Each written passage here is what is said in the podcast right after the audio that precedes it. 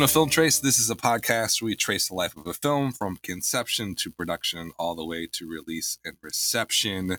Uh, it is an older movie that is on HBO Max. Chris, was this officially my choice? Uh, yes, though we have been talking about doing this film for an episode for a good while now, and I'm Yeah, so for glad a- it's finally happening. For a long time, yeah. It's one of We have those. a dog as our guest today. Well, that's a good intro. We do have rec- uh, returning guests, uh, Bridget and Mark.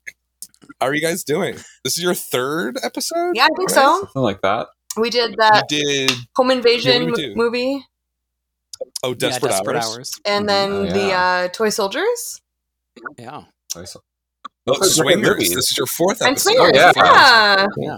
I, I love that you always have me on to talk about these really um, Misogynist. feminist any any women at all looking for any woman Just any, Strong yeah, female anything characters. just, just any just any redeem female character really is enough at this point.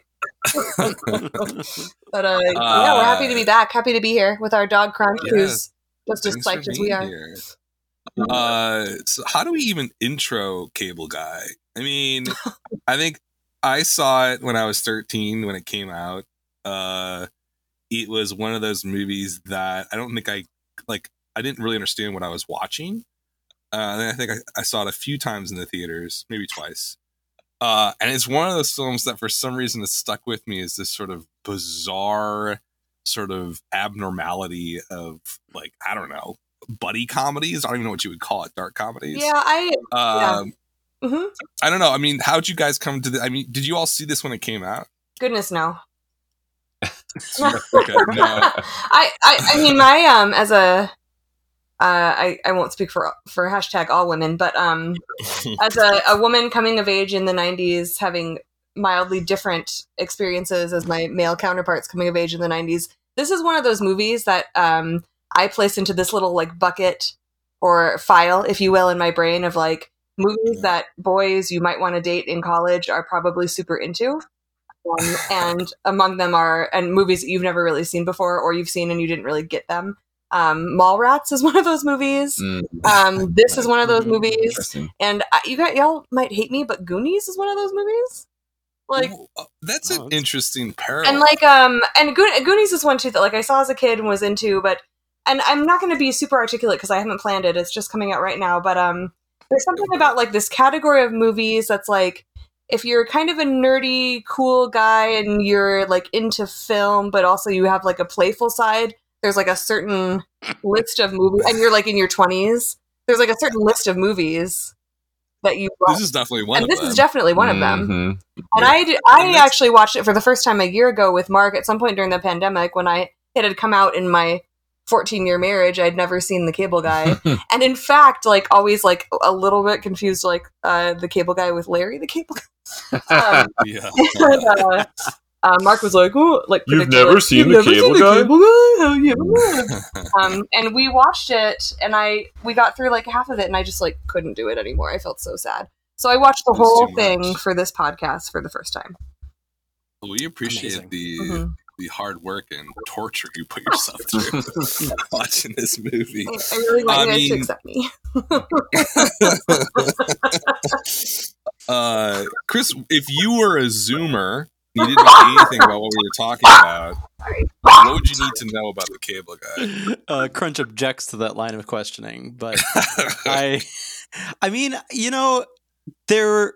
I have so many thoughts, but uh, to answer your question i- as succinctly as possible, I will attempt to basically just say that, like, I, I, I you know, I've I have a nine-year-old son who often is curious about like what movie I'm watching for the podcast any given week, and this Yeah. is the first one in a good while where I had to, he, like, I told him it's called the Cable Guy, and he's like, "What is a cable guy?"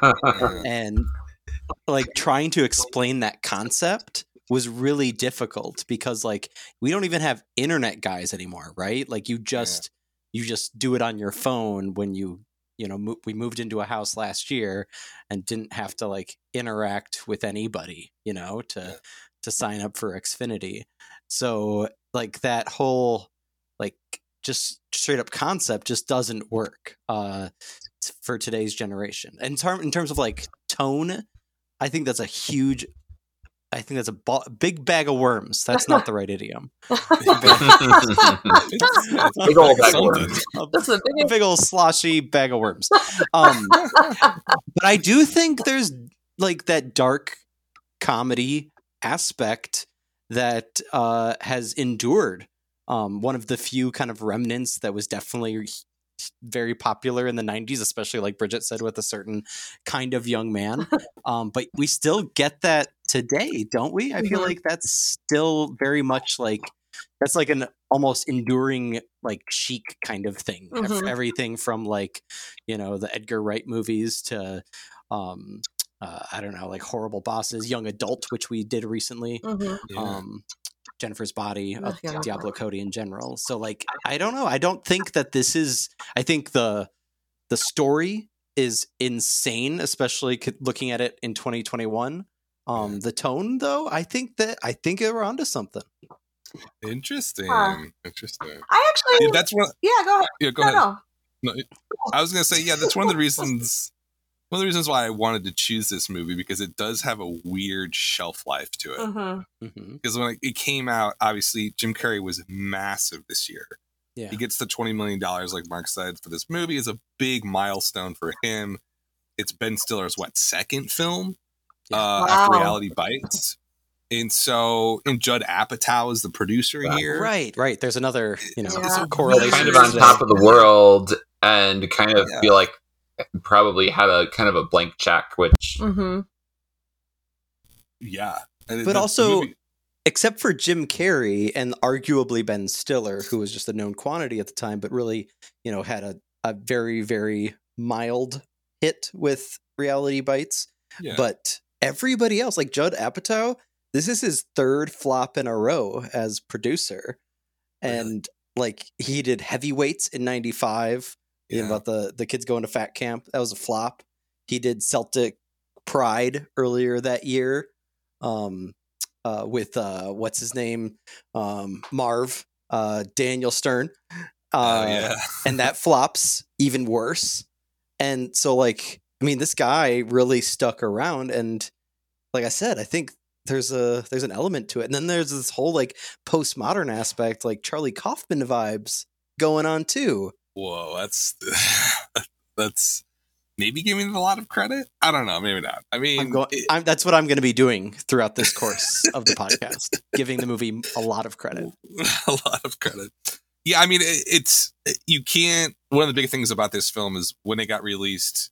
You're right. It, but the key is that Jim Carrey was the headliner, right? Yeah. Yeah, And so it was expected to be a certain uh Ace Ventura, like certain type of silly. film.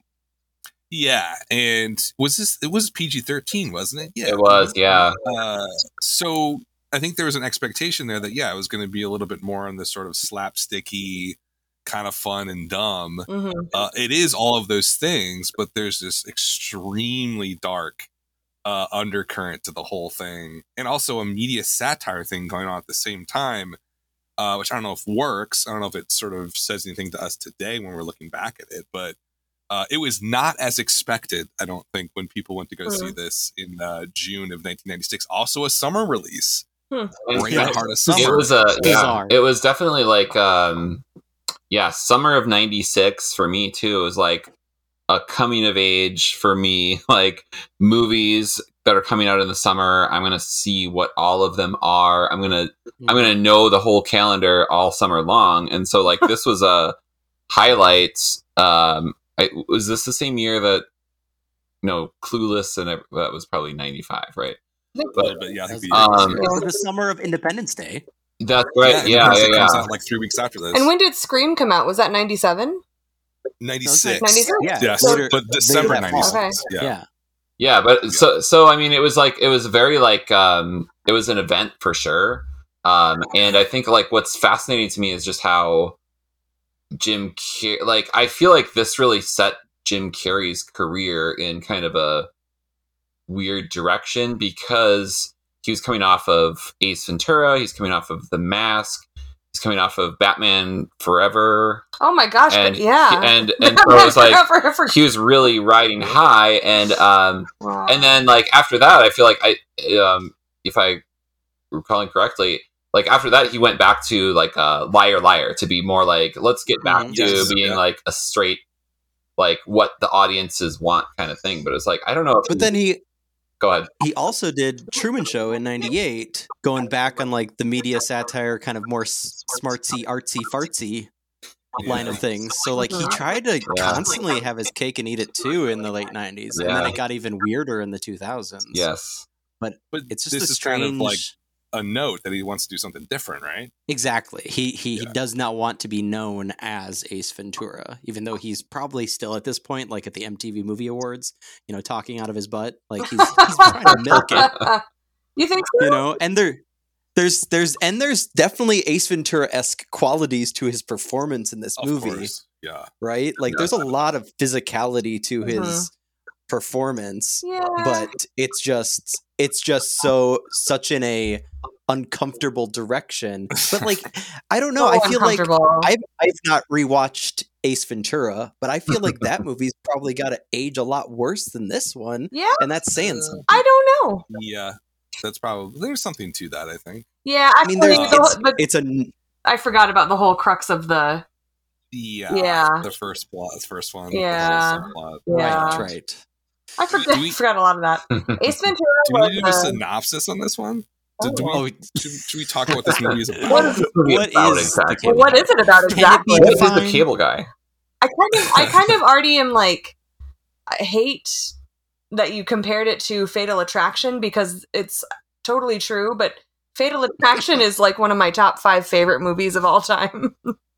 And ca- I think Cable Guy's in my top five now. So let's Oh let's, God, Chris, let's you're gonna draw the me. draw the You're lines. Gonna, you're gonna kill me. So, all right, okay. I'll do the synopsis. Okay, the thank you, thank you. Uh, we got this. Uh, Matthew Broderick plays Steven, who just got dumped by his girlfriend Mhm. because he asked her to marry him. I mean, yeah, we'll get into that. yeah, that's a whole thing. Played by Leslie Mann, who is the uh, wife of Judd Apatow in real life. Ugh. Uh, he goes to his new apartment. He wants to get his cable, which in the old days, like Chris sort of mentioned, you did have to get a cable guy to show up Mhm, and actually hook up your cable TV. mhm. Uh, this is pre. This is before the internet would have been through your cable guy. Okay. This is when your internet would have been through your phone line, so Ah, you wouldn't yes. do internet, just TV. And it turns out the cable guy is kind of a wacky, played by of course Jim Carrey, uh, wacky, kind of definitely creepy, overly familiar uh, dude who ends up trying to befriend Steven Mhm. and hijinks uh, ensue. Dark, Um, depressing hijinks. yeah, I mean, essentially, uh, Chip Douglas is the cable guy. He essentially starts stalking Steven and gets involved in his life, and he he kind of ruins his life in a very controlling and dark way. Uh, but yeah, it's definitely got the Fatal Attraction vibe, Basic Instinct, like Hand That Rocks the Cradle. They even mentioned that when they were writing this movie, essentially, that like they were trying to parody those films uh, with this script. The original script was not really dark at all. The original script was meant for Chris Farley. oh, Mhm. Uh, was a lot lighter. how do you like that? Um, but Ben Stiller read it and was basically like, I don't want to do this movie. Uh, and I think they did like a, more than a few rewrites to make it as dark as possible. I think Judd Apatow made it so dark that uh, Sony was like, no, we can't. Or Columbia was like, we can't really do this, this stuff. Um, but that's kind of the gist of it. You know, it's essentially a stalker film. Mm. Um, is that sort of, I don't know, like what, did any of you guys expect that going into this movie? That it would be a stalker film? Yeah, like a kind of a really dark stalker film. No. I, de- I definitely when I I, don't, I definitely remember um like my seeing it in the theater and I think I, before we were on the air I think we were I was remembering I think I've seen I think I saw it more than once in theaters because my, me and my buddies liked it that much but yeah I definitely remember being like laughing hard at parts where it wasn't like parts where it was like I was really hoping for some big laughs, like big Ace Ventura laughs. I think deep down, and I I remember like laughing at the I think the basketball scene Um, and Yeah. um, and but also like underneath, kind of thinking like this is still this is like a little bit more intense than usual, but like I'm still laughing because this is fun and I'm having a good time. And then I definitely remember like my experience as a 13 year old. The, the the back half of the movie was dark, dark as hell. Like I was like I just remember feeling like very oh my like 13 year old, a little bit frightened. Um, uh, mhm. But the, Yeah. yeah. the back the second half of the movie does get really there's like a total twist shift, but it's like it's dark from the beginning too. yes, Like there's not Yeah. Mm-hmm. necessarily a shift. I, and I yeah, like, what I what makes it dark? Because we keep we also keep on saying dark, but what you know, as compared to a normal slapsticky comedy like Ace Ventura, what makes this one hit so differently? I, I was trying to figure that out too upon my rewatch because like I don't know maybe uh, maybe I, I'm I'm just wired differently because I was like Jess was a little concerned my wife because I was cackling in the basement pretty regularly um and yet like I was trying to take note of like when I would laugh like how much it was like this very strange like visceral combination of the kind of like nervous laughter that became more popular in the 2000s with the advent of The Office and cringe comedy in general, right? Mm. Uh, Yes. but there was also this element like where I wasn't just like nervous laughing because it was like gut busting. Like I was literally like having a lot of fun with both identifying with Stephen, Matthew Broderick's kind of straight guy protagonist, um, because I feel like I've definitely been in that situation where there's been people that you know have tried to like uh, get like try to make up a friendship where there is no friendship to be had um, whether it's because you know of just a different kind of upbringing or like a like a working relationship i definitely identified with it a lot more thinking about like the different people i've had to work with um, as an adult compared to like when i was 13 but also there's very much like this little kid mentality like uh it reminded me a little bit of like Heathers and mean girls of those moments where it's just like you have a complete averse reaction but you cannot help but just like laugh maniacally because it's so stupid Mm. it's so like juvenile which i think is still where i get like some of that ace ventura feeling from because Yeah. it's like it's not just uh like dark comedy that like is like hmm, makes you think and makes you chuckle but more like it's really trying to push the envelope and make you you know wonder how good of a person you actually are like it really was some startling self-reflection thinking about like the you know friendships or the friendships that could have been uh, growing up and then just like how i generally am bad at socializing especially in a work setting so it resonated with me greatly but Yeah, I found it found it super depressing. I, I kinda I would describe myself as uh, relatively outgoing, affable, easy to make friendships, super popular. Everyone loves me. Um, no, I um, there's something about like the Jim Carrey's character from the very beginning that just makes me feel like deeply, deeply sad. Like um, Yeah.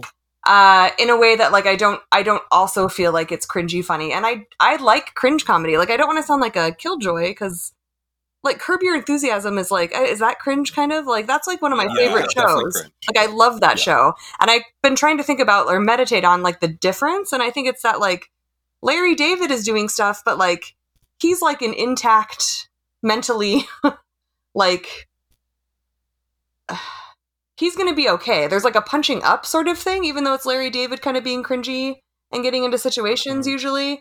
And um, I know like then there's that shift in this movie where suddenly like he's the stalker and like he's doing this creepy stuff, and it almost seems like were you like faking some of the like social incompetency from earlier in the movie? Is this like the weird game you play? But like the beginning of the movie made me feel like depressed and sad because I'm like, oh my gosh, like uh, this guy like doesn't appreciate boundaries, and it makes me now as a zoomer think about like well maybe he's like it's like a very neurotypical lens of like social interactions and how Mhm. people like um talk to each other and especially thinking about like the service industry aspect of it and um I, I like there's just there's just like so much stuff in there that just makes me feel like really uncomfortable. I'm talking about like the the storyline, like the tone age is okay, and there is like something I hate to say like universal, but like um archetypal in like this like storyline, right?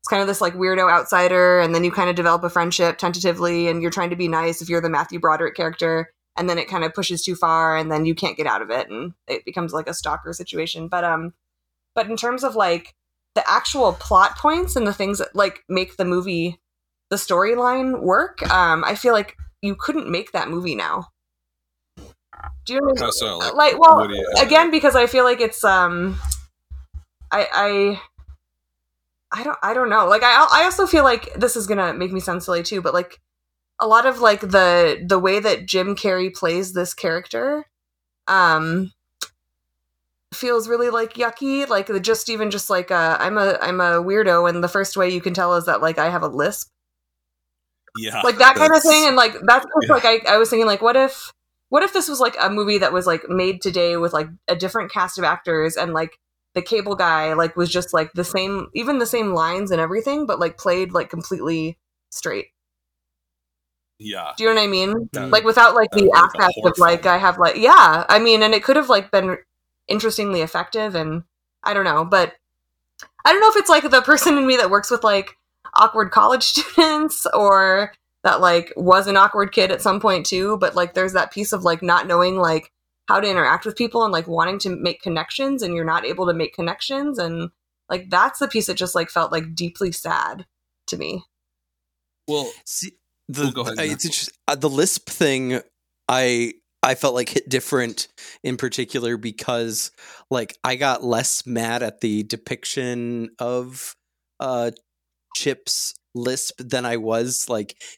Finding myself getting mad at Matthew Broderick for like constantly bringing up like how his doctor's a speech therapist and like yeah yeah yeah yeah. the the whole how thing. to lose your lisp tape. Mhm. like that was the part that really like resonated with me i think more so than previous watches when i was younger is like yes i think there's the the neurotypical aspect is uh I, I think spot on because like ultimately having you know a lot more experience a lot more experience being grown i'm like really finding myself laughing at uh the scenes because matthew broderick's character is is bad Mhm. like he's not good Yeah. either no he's a bad guy yeah so he's an, he's an- I- wait, and wait, let's let's dive deeper into that.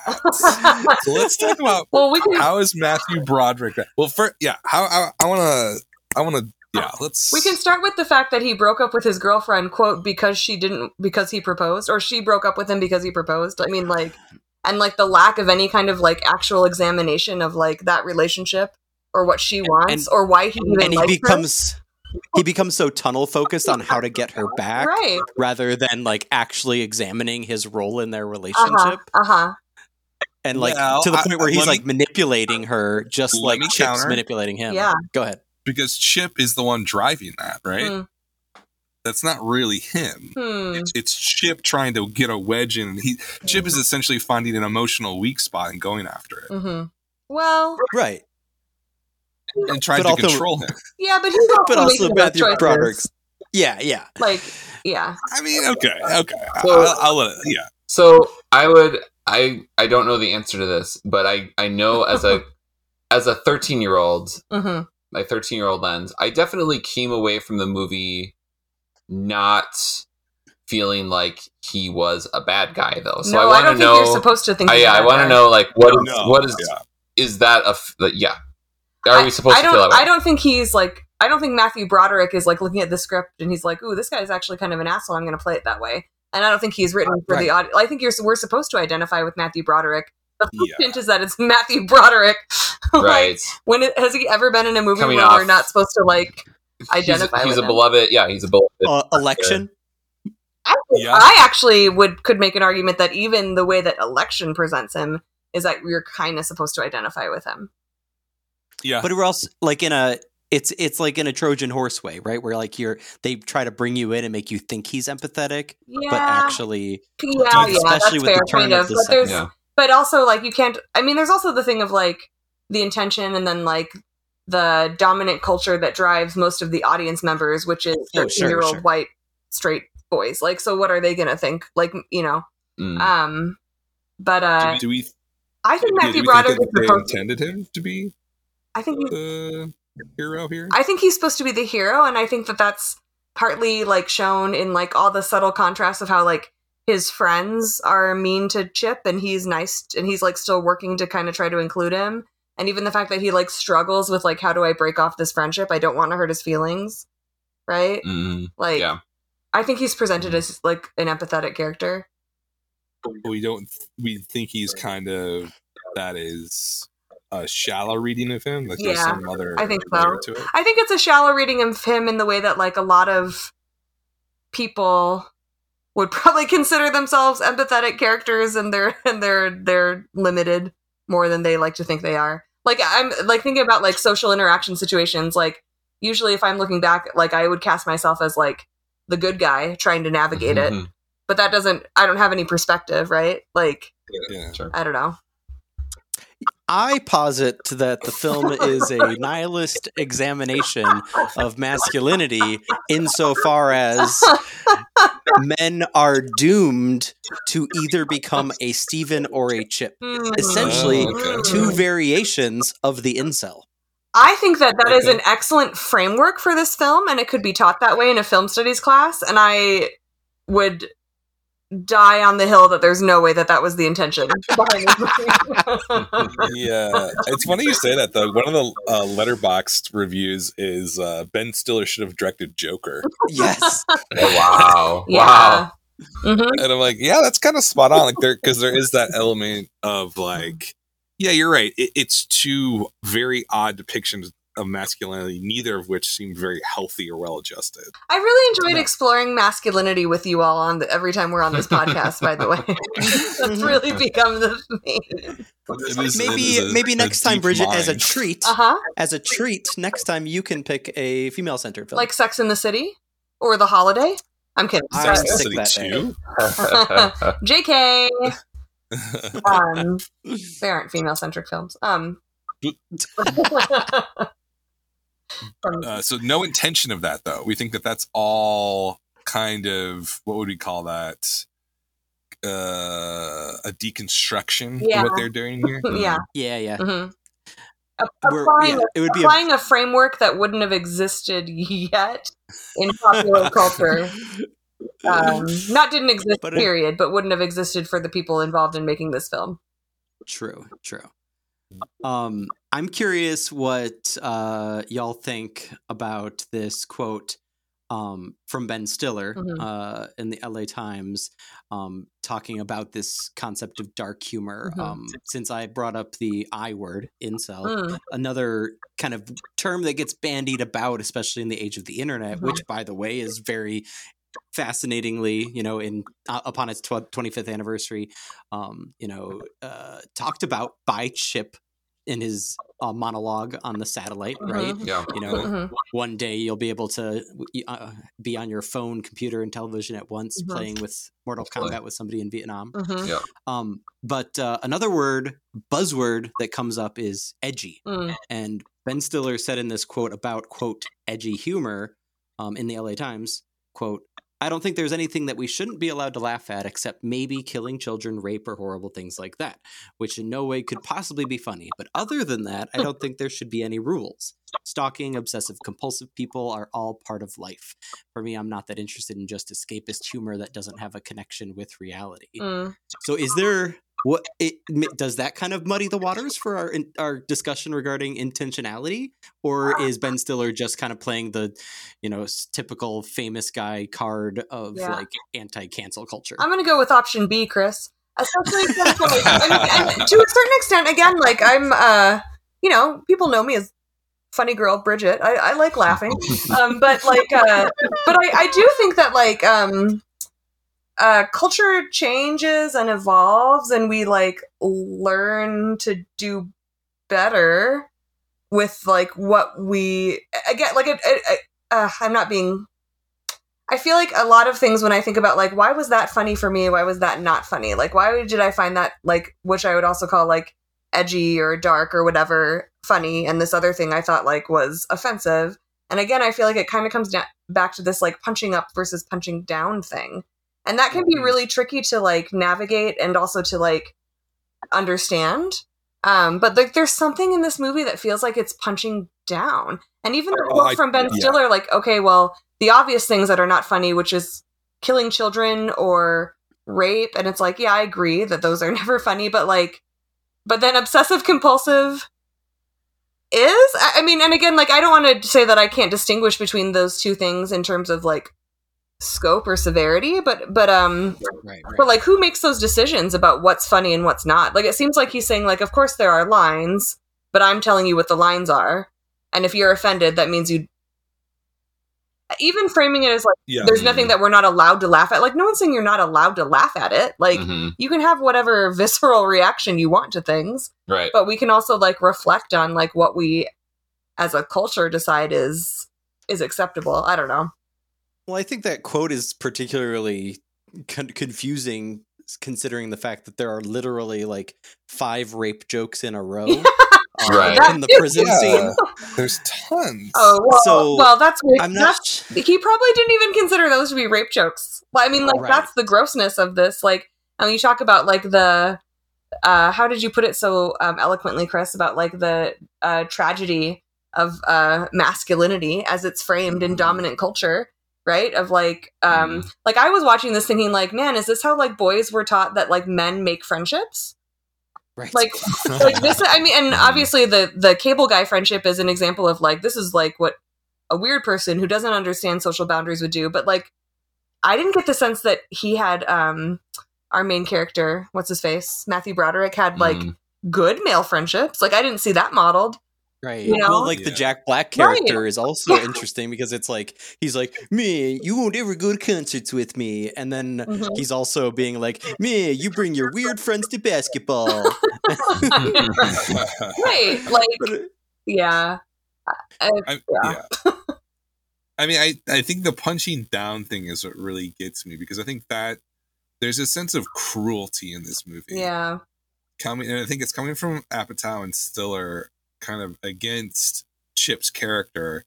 And I'm to like take that incel concept a little bit further here. This kind of feels like they're painting Chip as this sort of pathetic, alienated outsider. hmm And like they're kind of kicking him when he's down hmm you know like it's it's not and i think they're trying i think they think that they're clever and funny hmm but chip's character is like really sad yeah and like pathetic hmm and in a way that it, you know what it reminds me of? it reminds me of like a teenage boy making fun of somebody. Yes. Mhm. mm, yeah. and it has that sort of like they don't realize like there's no empathy there whatsoever.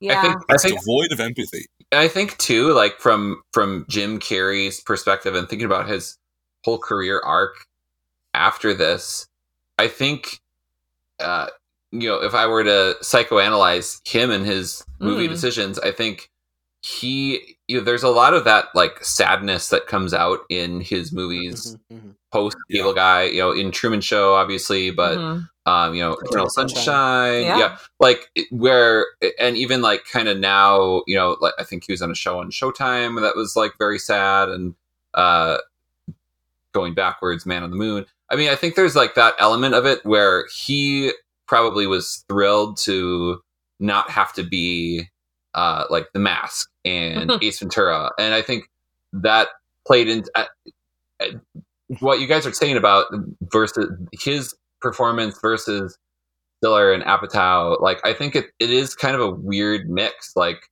now looking back, where it's almost like I feel like Jim Carrey is playing a different, playing like it, excited about it in a way that was different than I think what Stiller and Apatow were probably going for. that's a good point yeah And I think that probably from Jim Carrey because he's the twenty million dollar star, the it guy of the moment in the mid '90s, sees himself as the protagonist. Mm. And I honestly like think that there's an argument.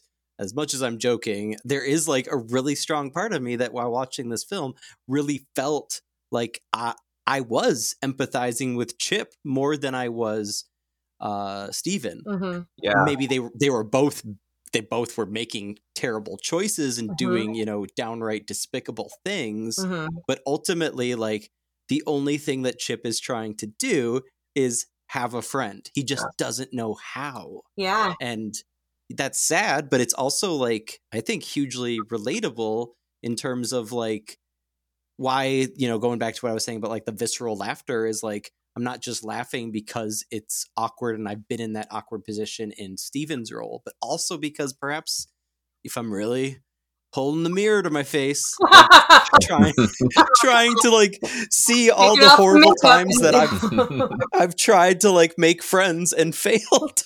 So here's the so I have to like um now do uh, continue this rhetorical analysis on the tone of the film, right? So like Mhm, mhm. I also like when I was talking about how like this film when I watched just the fir- like first half of it with Mark, I was like, this is so sad. I don't want to continue to watch it. Um, the sadness comes from I absolutely empathize with Chip.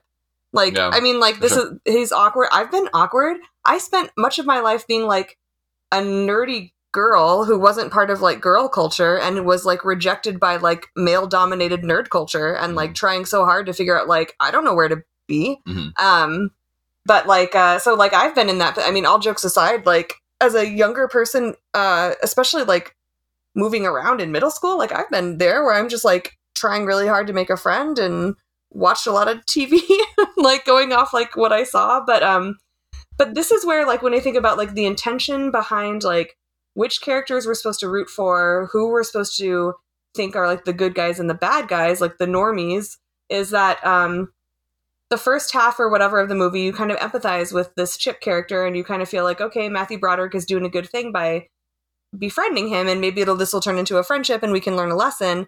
And then with this shift in tone and plot and whatever suddenly i feel like i read that as uh, you were a sucker if you empathized with chip.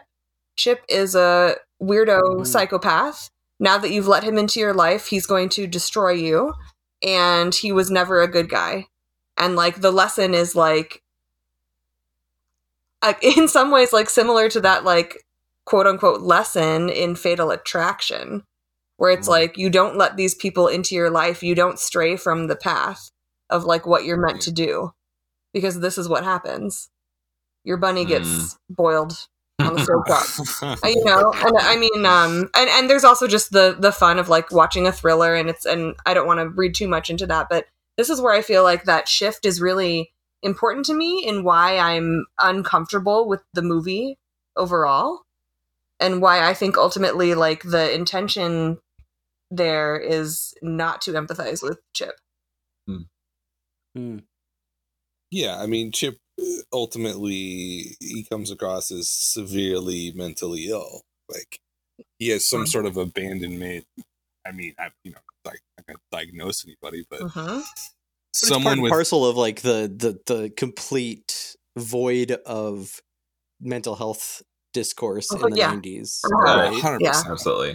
right Mhm. like yeah like this what he's doing is so obviously like self-destructive and abusive to everybody around him i mean one of the quotes that i thought, was weird about this is um you know they, they say they're they're going to parody um hand that rocks the cradle. Mhm. uh but they basically like uh what does he say? And, and this is what stiller said in the la times that same article. Uh in the hand that rocks the cradle uh uh rebecca de mornay's character breastfeeds this woman's baby that isn't her own. Mhm. in cape fear he kills her dog so we are trying to come up with funny variations of that in our version, the cable guy uh, ruins a pickup basketball game, plays porno password, gets his friend in jail. There are only really six punches in the entire movie. Hmm. To me, that is so blind yeah to what takes place in this film. Like Mhm. Putting somebody in prison is not a small act, right right? That is like he basically ruins his entire life hmm and like by doing that, I, I just don't. It, it this whole m- movie reminds me of it's just a prank, bro. yeah yeah yeah, Just yeah. like, uh-huh oh, it's not that big of a deal, whatever, man. Uh, and that for some reason that tone just doesn't it doesn't jive at all with sort of the mental illness of Jim Carrey's Yeah. character. It just everything and you could tell that the studio was like, "What are you guys doing?" and all like the insider like um, th- this LA Times article is amazing because it's like it came out right when this movie came out, and all the inside leaks are in this article. oh, essentially. interesting. And they're basically like, uh, Columbia was too scared to say anything against Carrey and Stiller because they were on the same page, basically saying this guy's going to be a psycho, Mhm. a psychopath Huh. and violent. Uh, and Columbia's like, we don't really want this, but we don't really know what to do. Because Jim a twenty million dollar man. Uh-huh. We can't Right. touch this. So you could tell that the Hmm. studio was very reluctant to put this thing out in the way that it Oh, sorry. Um, and so I don't know. It, it I, the thing that sticks out to me personally is when I was younger and I saw this, I thought it was hilarious. The this the multiple sort of action sequences, if you call them, Mhm. the medieval times, the basketball pickup game, the Mhm. password scene. With Uh, Bob Odenkirk, yeah. with Bob Odenkirk as uh, Steven's brother. Uh, those all work in isolation. Yeah, but when I you agree. Weave it all together. It's this really kind of, I would say, like it's cringe. Mhm. Cringe works for me when the stakes are super, super low, Yeah. Yeah. and it doesn't work when the stakes are very like high. Mhm. Chris, I Okay, want your, s- I, I want your rebuttal to this. Yeah, I, because I'm curious the distinction between watching a movie like this and feeling saddened and turned off versus watching, say, like a horror comedy, a like erotic thriller that has like Yeah. a lot of like, uh, you know, playful and entertaining aspects to it. Like we recently did an episode on body heat Mm-hmm. and there's like so some really like absurdist moments in an otherwise serious film and yet it comes across as like entertaining and ostentatious and we laud it. But when it's done in this kind of format because there's i don't know so uh i mean there you could definitely you know mentally diagnose so many violent characters that we laugh at in 80s and 90s cinema. What what is the what's what's so bad about this movie in comparison to all of those film other movies that we have fun with where there's like vast more vastly uh, uh greater amounts of bloodshed and deceit and Hello? manipulation Did we lose? Chris, where'd you go? No, vastly what? Vastly what? Leslie, what, Chris? I'm going to respond to him in Nap- Naption. Okay. Um, Please. I would say that he'll pop back on. I think hopefully soon. Mhm. Um, the thing that sticks out to me with this movie is that the Chris is talking like body heat and in those films. Uh, I would say that there's there's a parody element here. Mhm. Now, Ben Stiller and Apatow say this is a parody. I Mhm. do not believe them. No, it's a parody the way a group of like high school boys would like write a parody for the school talent show, and it's actually just like making fun of nerds. Yeah, it just it, that- it has that feel to it. Like, Mm. yeah, I think they, they intended it to be a parody, but Mhm. it comes across as sort of just like uh this is what we think is funny, but what they think is funny is so weird and cruel. yeah. It's there's a and coolness just, to like, it. That's Bizarre. so I don't know if this would be part of what Chris was describing, but I'm thinking about like how much I enjoy Fatal Attraction, Mm. Mhm. Yeah, okay. and I don't like this movie. And part of it is that I don't feel like any of Fatal Attraction is supposed to be funny. So like, there's this like like no. what I like enjoy about it is like it's a well crafted film. Also, just like it's well acted and well shot, and there's something you know about the uh, Michael Douglas and and Glenn Close and that era of New York City. But like, I feel like that's like a really well paced, well made thriller. Um, and again, with this film, it's like again, I feel like sometimes parody can become this like get out of jail free card or like blanket term Mm. when you're when you Yeah. failed to Mhm. I, I mean who am i i've never made a movie but like um uh like is it a parody though because there's again like the the for me like the shift in the character um is so abrupt and complete that i have a hard time knowing like what the mo- how i'm supposed to feel with the movie and again like there are these movies that do that kind of shift and it's done really well and I like it. And I feel like this just I don't know why, but it just didn't work for me the the way they did that. And I think part of it was that I I left myself like thinking, so is Jim Carrey actually super socially savvy to the point of being able to manipulate people in his world?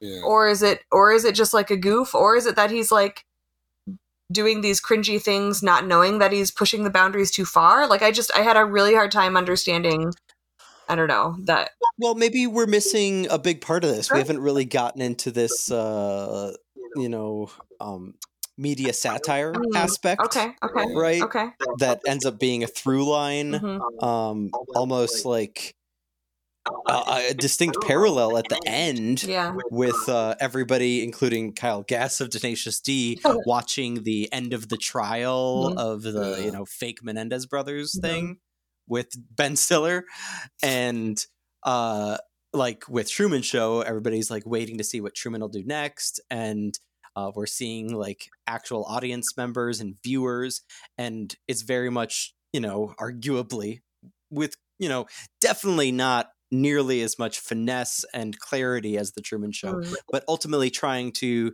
suggest, uh, you know, that we as viewers are kind of lapping it up, just like the viewers of the fake Menendez trial, just like the viewers of the Truman Show. Mhm. Um, this this uh, this drama, this uh, tension, right? Mhm. The to the point of like wondering um, if it's exploitation, if it's uh, uh, just another form of manipulation that just like Chip is doing uh, in attempt and in like a you know brain rotted brainworms attempt at finding a friend Mhm. because he's been raised on television whatever bullshit you Mhm. know from his childhood Mhm.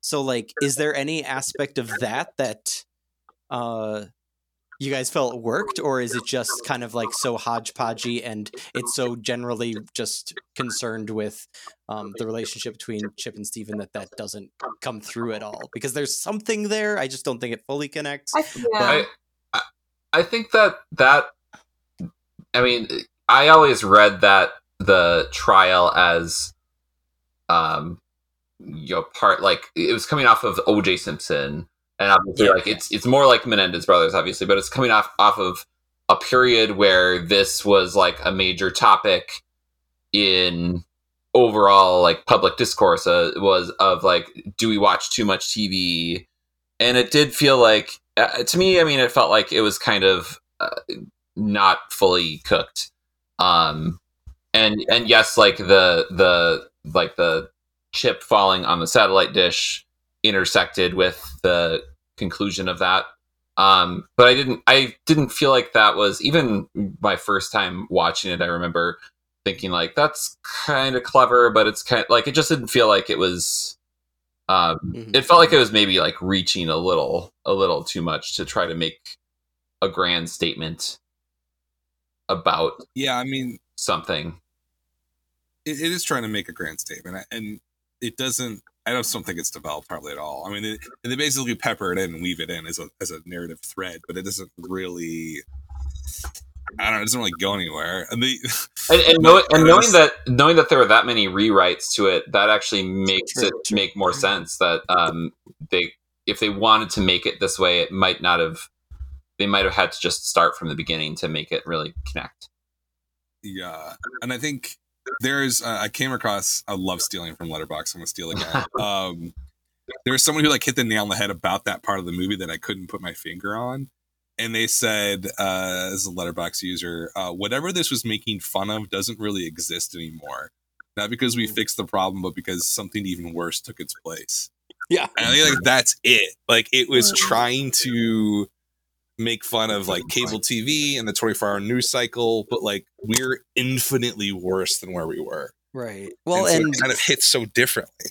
and judd apatow would kind of revisit that right with the anchorman movies Yeah. uh, and I think that there's something to be said for like the the seeds of that idea kind of taking root. Um, I definitely think there's almost like some Borat elements to it too, Mhm. where it's Okay. like, uh, you know, i could easily imagine, uh, you know, somebody getting inspired and attempting to do a really ill-conceived uh you know buddy cringy buddy comedy dark comedy where like it's a qanon person like trying to befriend somebody Hmm. and become and you know you realize soon that they are manipulative and evil and mentally ill um I, I think that there's I think it's fascinating enough for at least me to get something out of it, but I do I I can't help but agree with all of you that it's just it's it's so both underdeveloped and put through Mhm. too many writers to really be anything more than a, a sum of its parts. push back just a little bit on the we're infinitely worse than where we were, and like I I understand that that's a, a popular attitude to take, and like in some ways okay, but um. I don't think it's just like blanket truth that like it's it's gotten worse and worse and worse from where we were with like cable TV. Like even uh, even just on a on a if you look as simple as like how many like women and people of color are like in the writing rooms now? Mhm. and and like Mhm.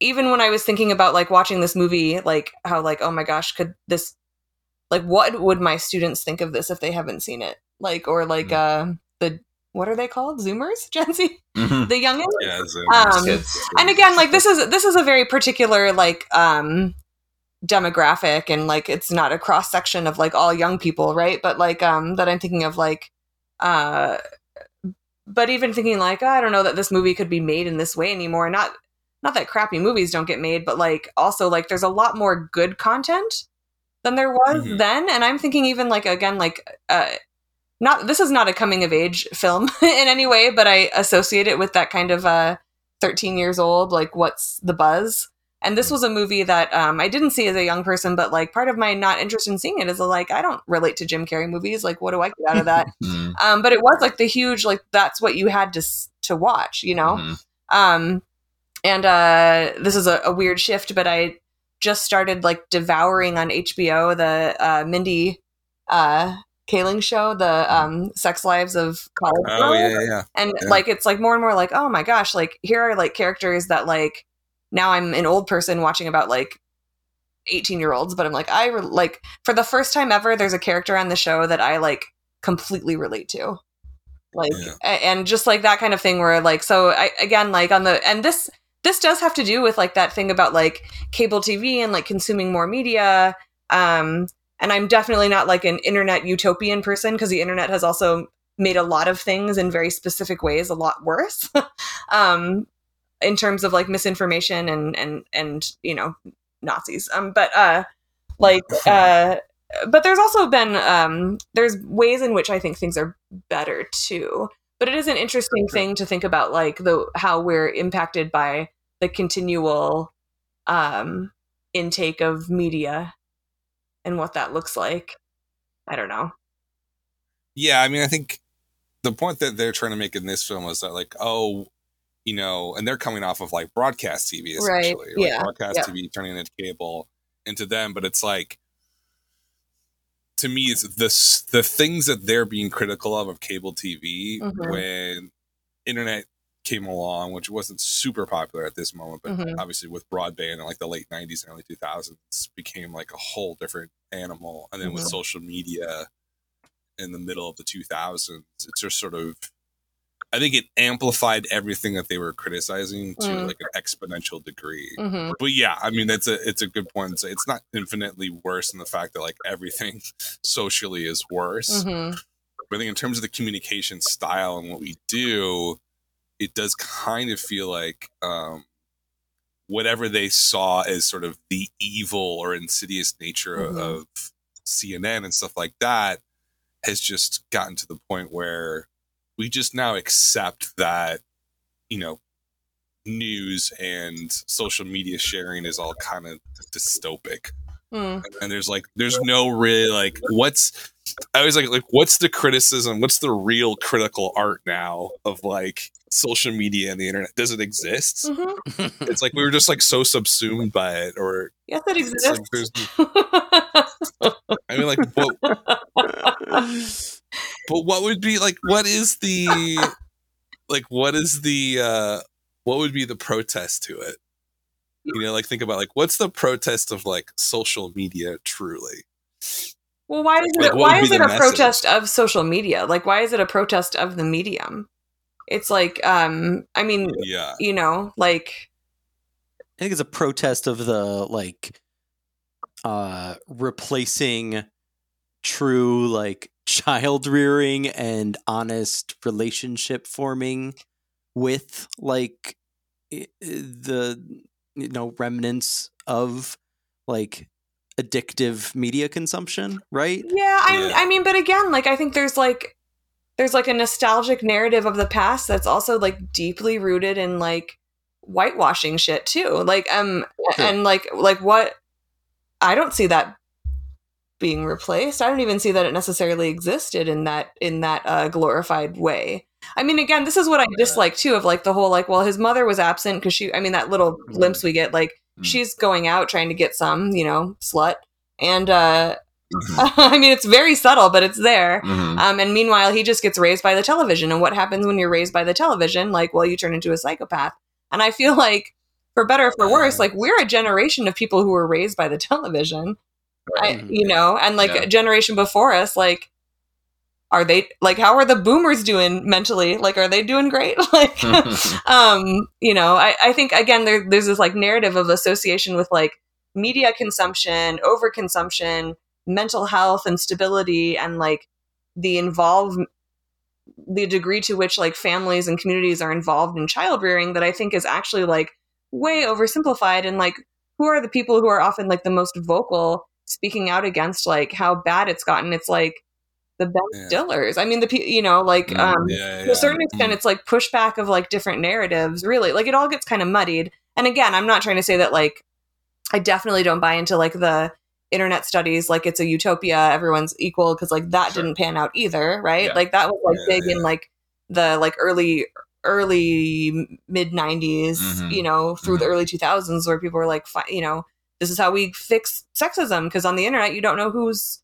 who um uh, and like that it just in a lot of spaces it just got worse and worse and worse um but again i feel like the uh, it's um i don't know that that piece of the movie too i guess maybe was un- didn't sit well with me Mm. Yeah. Well, it's kind of. Uh, is it sort of like this old man yells at a cloud type thing? yeah a little bit or like the Mm. the, it's like the the good old days when we didn't have the internet and stuff. right when right really it's like well i don't know whose whose good old days were those right Mm, Yeah, like exactly. um and um i mean i again like i i'm i'm gonna sound like a pollyanna about it and i it's a particular little bubble but like our our kids babysitters are are continually using social media to raise money like and participate in like um collective Mutual aid, mutual yeah. aid like Yeah, yeah. like i wasn't doing that when i was Mhm, 16 like you know um so yeah. I, again like i think there's it's just it's these are interesting conversations that should continually be had um but like giving the tools too much agency in terms of what Yeah. they're doing Mm. to culture society like they can like magnify and amplify and and and etc but like it, it's not tv that It's the people, right? yeah Mhm, Yeah. mhm. i don't know Um, here's the question: the Mhm. question of the show. Uh, the reason I chose this movie was because it is considered ahead of its time. hmm It's a cult film. hmm It was too dark for the mainstream. It's Mhm. underappreciated, underrated. I went through about 50 Reddit threads that Mhm. all essentially said this about the movie. Is that true? Is Cable Guy a cult film that, well, let's not even call it. Is it, was it ahead of its time, number one? And two, should it be sort of remembered as a pioneering film? I, I think it's I think it's fascinating in how and how it was made and the circumstances around how it was made and kind of the the almost like uh, like Apatow, Stiller, Carrey felt like we are on top of the world. Let's let's go let's get weird. Um and so like, from that perspective i think it's a really interesting box office study I don't know that as a film it holds up all that well. It certainly isn't the worst. You know, certainly there's been worse Jim Carrey movies, but worse. You know, it's definitely not the worst movie. But I I, I don't know that it uh, it holds up that well as a film over time. Yeah, I- I'd ultimately agree with you, Mark. I think that uh, there's just enough spark in there that, you know, lends it to still being analyzed 25 years later. Um, but it's a fiasco, right? To, to use yeah. Yeah. uh, Nathan Rabin's words from his year of flops on the AV Club. There is ultimately uh, way better criticisms, analyses done in fiction, Mm. uh, both on and off screen, in the years since. I don't think I think it would be overstating to say that you know Cable Guy pioneered that movement for those pieces of art to exist Mhm. uh, but it's it's still it's still worth noting that there wasn't there weren't many other voices at least attempting to do this even if it was old man yells at cloud versions of that voice Mhm. Yeah. in the mid 90s because that's pretty much all that was being amplified in that time period right Yeah. uh, so it's it's it's a curio uh, a- it's a i'm gonna say uh, i give it uh, five stars with my heart three stars with my brain Stars. That's, that's Bridget, what do you think? Um, I mean, so despite my vocal killjoy cri- criticisms, because it's what I do for a living, um, I like I, I did. There are those like moments in the film where like I I didn't not laugh while I was watching it. right. Um, and it's it's uh, I don't hate it. I I do think I'll always have like a. I do. I wonder like how would I feel about this film if I had seen it as a teenager when it came out as a young teenager Yeah. um i i probably would have li- i liked ace ventura a lot i have very fond memories of telling my parents that i was seeing blank check and then they dropped us off and i did not see blank check i saw ace ventura pet detective um and uh uh but i so i i don't uh, uh, there are moments where it's funny like it- it's kind of interesting trying to do a thing i definitely don't think it's ahead of its time and in fact it, it feels very much a product of its time yeah. like yeah, yeah. in terms of everything about it like the even the darkness like it's not it didn't invent dark comedies i Right, mean right. you know it might have invented a, a, a dark role for jim carrey to play Right. uh, Yeah. so was it like interesting and pivotal for the trajectory of his career like probably Mm. maybe um but i don't think it's even pioneering in terms of dark comedies in the mainstream i think it definitely would is a is a cult classic like i think i mean i don't know how we define that but that's just hmm how i think of it right yeah. but no i think it's actually a movie that is an example of something that's very much a product of and this little like time capsule of like when Mm. it happened Yeah.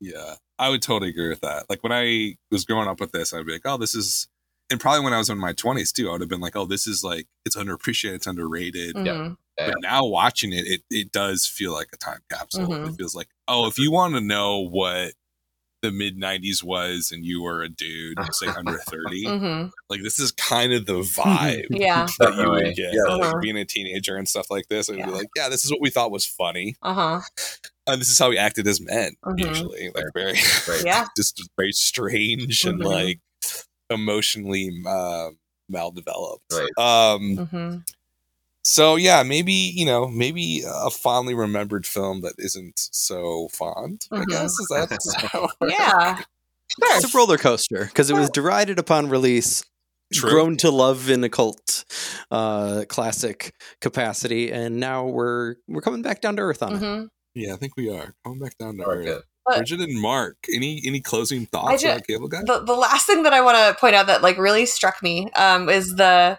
when uh chip is our Chip, friend yes. um is uh yeah, sure.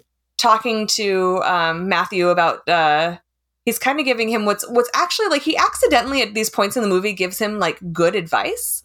Um, Right. and I think like those are really interesting moments, and I'm like, huh, where could that go? Oh no, nowhere is where it goes. Um, but like uh, when he says like, well, maybe did you think about like why your girlfriend actually moved out? Like Uh, like why she needs space and so he says something and it's like it's cheesy and it's stupid but it's something about like the unique complexity and beauty of women right Hmm. Um, and then like he goes on to say like, of course she like sleepless in Seattle. They all do. Like just like these Yeah. like these continual like contradictions. And again, like I think Mhm. there's something about that that's like it's cringy, but it's also like funny and it's interesting. And if the movie had played some of that up and been more intentional about that, or Mhm. even like self aware about it, right. and I think it could have really worked. So I, I like those those weird moments in Little there. moments. Mhm. Mhm, mhm. Some silver linings. Yeah, For sure. yeah. Otherwise, wildly uneven film. Yes, yeah. Uh-huh. Um, thank you, Bridget and Mark, for being here. Yes, thank it. you. Thank Can you. I close the show with my Yes. Top five uh, Jim Carrey weird voices from the film? Uh, are you going to do them or are you going to talk about them? I'm, I'm going to attempt to replicate them. oh them. no, no, it's going to be go. so bad. I look forward to this. Yeah, let's go.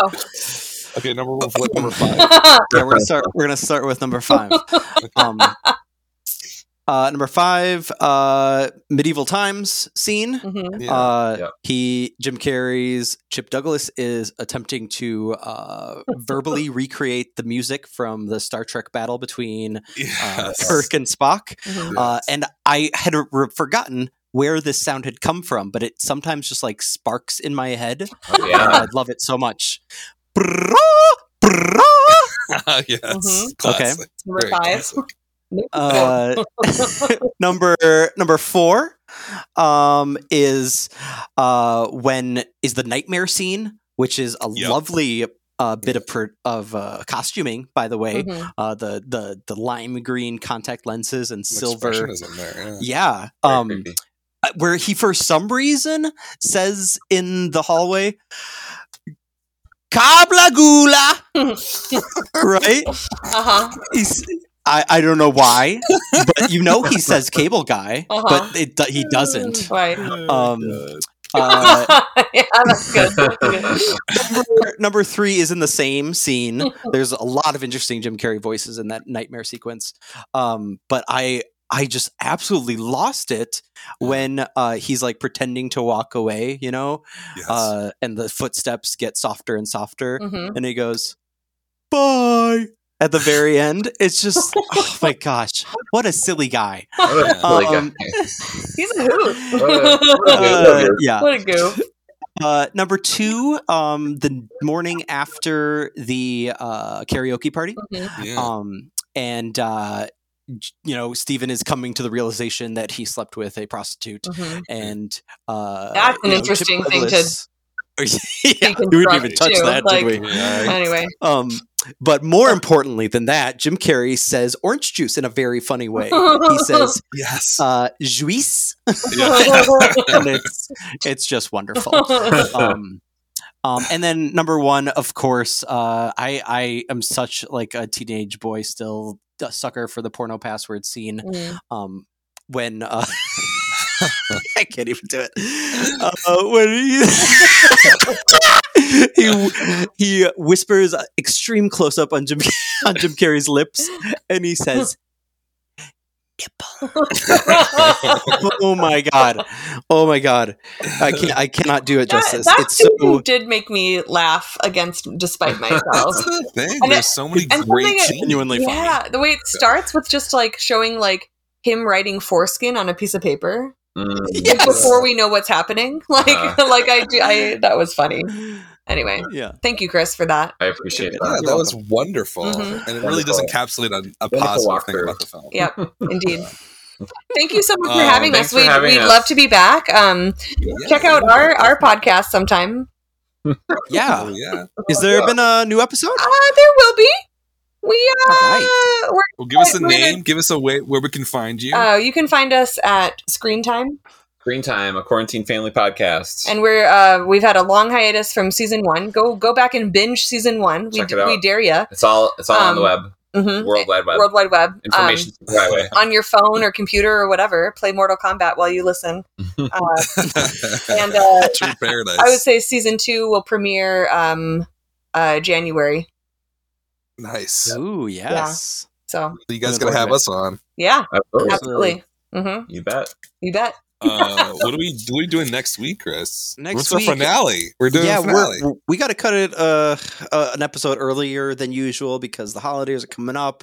Um, but we're going to try to find time in between uh, Jesus' birth and the birth of the new year to discuss both the French Dispatch and and the 20th anniversary of the Royal Tenenbaums. wonderful. Oh, we saw that French should double- be- I'll be Dispatch. It was listening to great. double banger. Yeah.